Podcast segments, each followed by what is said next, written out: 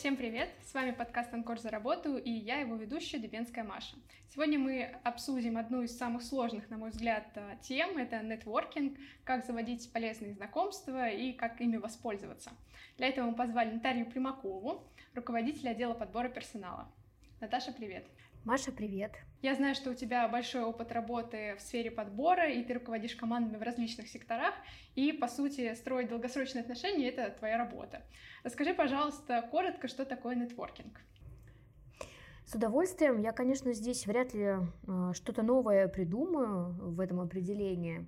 Наверное, для меня это больше формирование в первую очередь, развитие, расширение сети контактов, э, связи, которые, безусловно, в первую очередь, раз мы говорим о работе, да, будут каким-то образом влиять на результаты, на достижение целей именно в сфере там, своего карьерного развития, достижения целей своей команды. Поэтому это все про контакты, про связи.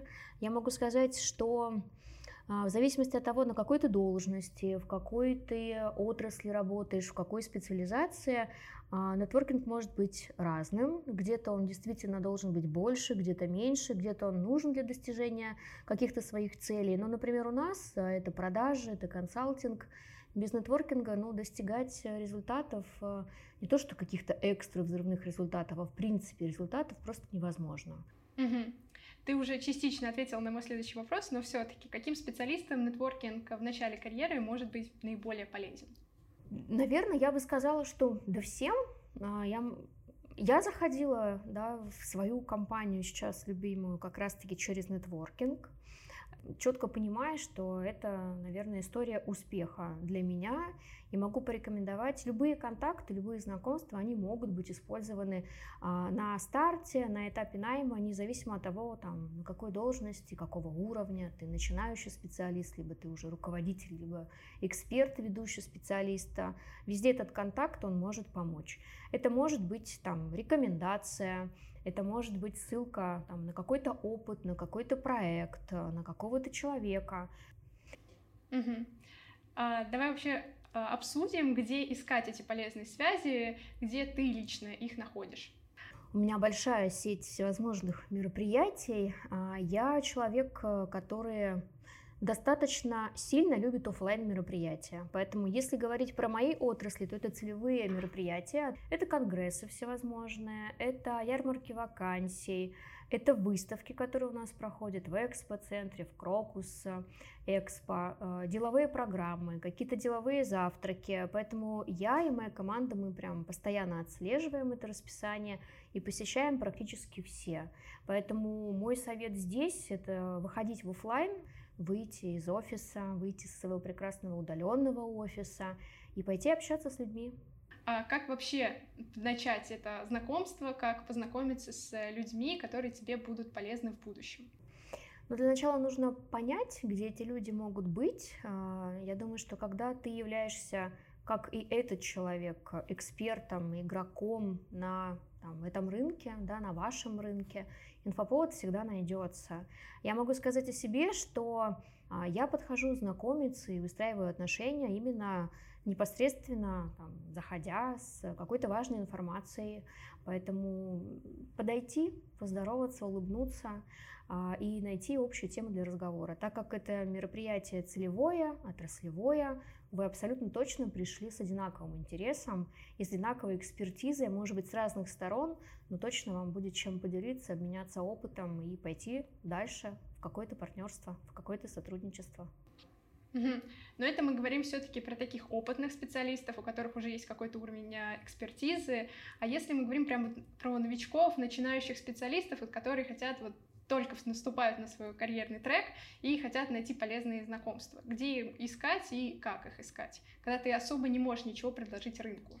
Я бы, наверное, сказала, здесь нужно подумать, для чего тебе нужен этот нетворкинг, просто писать э, абсолютно всем, там, знакомиться со всеми, наверное, смысла нет, да, и, и времени нет, и смысла нет. Нужно понять, для чего тебе нужна та или иная сеть контактов, где есть эти люди, там, да, которые тебе действительно там, приведут тебя к той цели. Ну и понять, какие источники помогут тебе а, начать общаться. А, в продолжении твоего как раз а, твоего ответа а, я хочу задать такой вопрос, как поддерживать именно эти отношения. Вот, допустим, я молодой специалист, я завела уже каких-то там, не знаю, 10-20 контактов, которые в будущем могут быть, я могу им быть полезны, и они мне.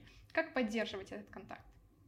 Группы в соцсетях, их достаточно много, они формируются по интересам, по проектам, по задачам, по личным, либо по рабочим. Поэтому вступать, общаться, а, делиться там какими-то мнениями, интересными фактами, проектами, экспертизой. Наверное, для молодежи это все-таки больше вот эта вот история, да, которая позволяет сейчас а, с точки зрения технических всевозможных источников как-то общаться.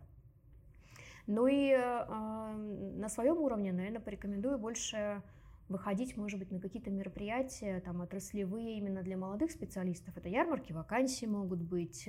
Главное не бояться общаться. Это, наверное, основное. Вот когда ты переходишь этот порог и начинаешь эту сеть формировать, дальше легче. Она тебе начинает со временем отдавать уже какой-то там результат, и тот ресурс, инвестиция, которые ты как бы, потратил, я бы сказала, да, инвестировал, они абсолютно точно дадут тебе определенный результат.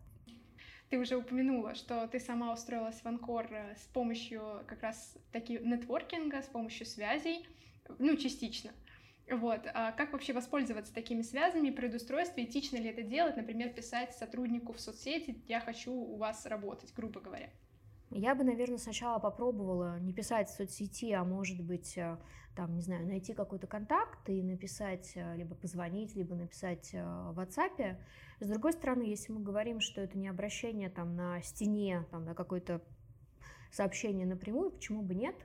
А, наверное, не просто фразу «я хочу работать», а с объяснением «почему», почему именно эта компания привлекает, там, да, какие интересные там, проекты, достижения э, позволили тебе там, написать это письмо, написать этот вопрос, почему именно этому человеку. Если есть правильные аргументы, сейчас все возможно, поэтому да, я бы советовала так делать. Нетворкинг вообще очень тесно связан с а, самопрезентацией. Можешь, пожалуйста, дать начинающим специалистам несколько советов, как вообще начать разговор и как рассказать о себе? Поздороваться, да, представиться, сказать, что я а, подошла к вам, потому что видела вашу компанию там, там-то, а, вы представляли вот такой-то продукт. Я читала про ваши новости там на странице вашего сайта. Расскажите, пожалуйста, мне интересно поучаствовать, мне а, интересно было бы дать комментарии, а, насколько вы привлекаете молодых специалистов на ваши проекты, Проводите ли вы какое-то обучение?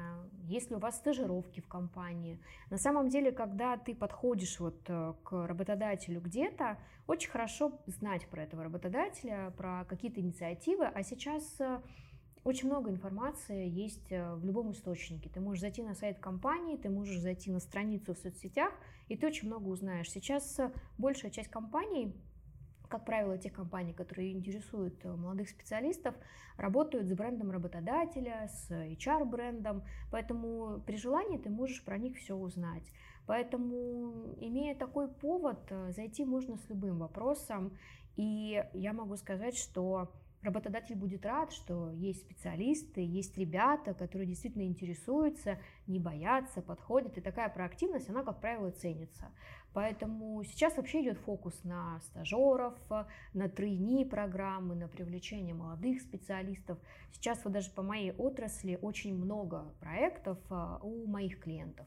Поэтому дерзайте, будьте смелыми готовьтесь, смотрите информацию. Если у вас есть прям цель подойти к конкретному работодателю, узнайте про него, посмотрите, какие проекты. Эта информация не закрыта, как она была ранее. Это все на поверхности, поэтому учитывая вашу проактивность и желание, вы точно найдете с чем зайти. И здесь самое главное не побояться, а сделать этот шаг. Проактивность всегда ценится.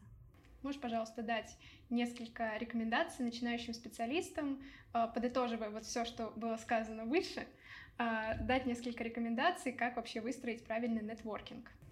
Да, я могу, могу, наверное, ну, на своем опыте и на опыте своей команды, это только практика. Больше говорить С одной стороны, это, конечно, звучит, может быть, где-то странно и глупо, да, ты же не выйдешь там на какое-то мероприятие, постоянно будешь говорить. А с другой стороны, вот как пример, у меня в команде есть молодые специалисты, которые не так давно пришли после вуза, и учитывая специфику нашей работы, очень много работы с клиентами, очень много работы с кандидатами. И вот в моей команде есть а, коллега, которая боится звонить клиентам по телефону даже, не говоря уже там, о том, чтобы подойти на каком-то мероприятии. И здесь это только практика. Мы прям а, ставим цель снимать барьеры, и такой барьер снимается практикой. А, особенно если у тебя был не очень хороший опыт в предыдущей компании, там, да, на другом проекте, и ты дальше все-таки для себя выбираешь путь работы с клиентами, а это много общения, это только практика. Ты каждый день в любом случае находишь какой-то повод позвонить клиенту. У нас с ней был прям такой кейс, когда я на несколько недель отключалась от общения прямого с своими клиентами и делегировала эту задачу ей. Мы такой эксперимент ставили. Каждый день а, разным клиентам находить какой-то инфоповод, позвонить и просто спросить, э, там, а, как мы работаем по позиции, все ли у нас хорошо, все ли документы выставлены, когда могут быть еще какие-то проекты, сказать о том, что провели новые исследования, сказать о том, что мы приглашаем на мероприятия. Повод можно найти любой, его можно согласовать с руководителем или со старшей коллегой, либо придумать самостоятельно, зная, как бы ориентируясь уже там в вашей отрасли, специфики работы. И здесь вот просто практика. Почаще звонить, почаще говорить. Самое главное побороть страх – и как только ты этот барьер переходишь, переступаешь, дальше проще, а дальше только больше контактов разных абсолютно. А, понятно, что сейчас очень много перешло в онлайн, и особенно молодые специали... специалисты, в принципе, молодежь общается больше там, где-то в недрах интернета, в разных каналах. Тем не менее, никуда не уходят а, и личные встречи, офлайн мероприятия, учиться этому надо. А, ну, как бы, современная молодежь э, в любом случае должна будет рано или поздно на каком-то там своем карьерном пути выйти в офлайн. Поэтому можно совмещать и один канал коммуникации, и другой, и получать от обоих удовольствие. Поэтому только практика, Маш. Больше звонить, больше говорить, больше общаться. Ну, что-то другое вряд ли посоветуешь. Отлично. Спасибо большое за Спасибо. твои советы. Будем очень рады видеть тебя снова в нашем подкасте.